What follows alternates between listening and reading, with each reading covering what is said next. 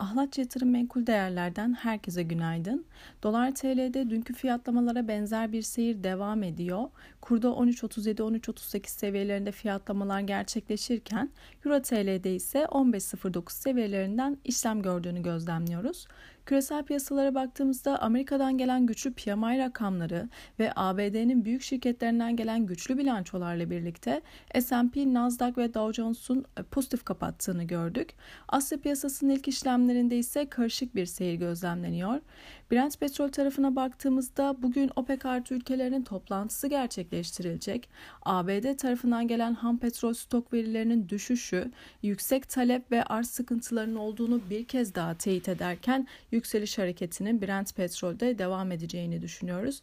Özellikle yukarıda 90 seviyesi ve 91 seviyesi direnç, aşağı yönlü olası satış baskısı durumunda ise 88.50-88 dolar seviyeleri destek olarak takip edilebilir.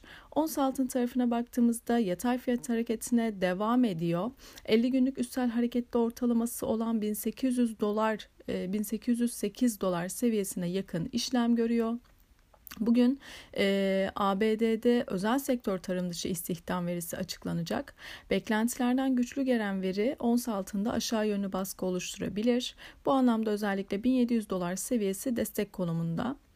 İçeride Borsa İstanbul tarafına baktığımızda dün de pozitif bir kapanış ile 2015,4 puandan e, kapanış gerçekleşti. Bugün yurt dışında da risk iştahının artmasına paralel olarak pozitif bir açılış ile ilk etapta 2035 direnç bölgesine kadar bir hareket gözlemlenebilir. 2035 seviyesinin üzerinde ise takip edilebilecek ilk direnç 2071.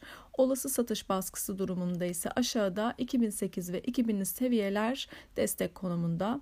Bugün yurt içinde dış ticaret verileri, e, Amerika'da özel sektör tarım dışı istihdam verisi ve Euro bölgesi enflasyon verisi takip edilecek. Herkese bol kazançlı güzel bir gün dilerim.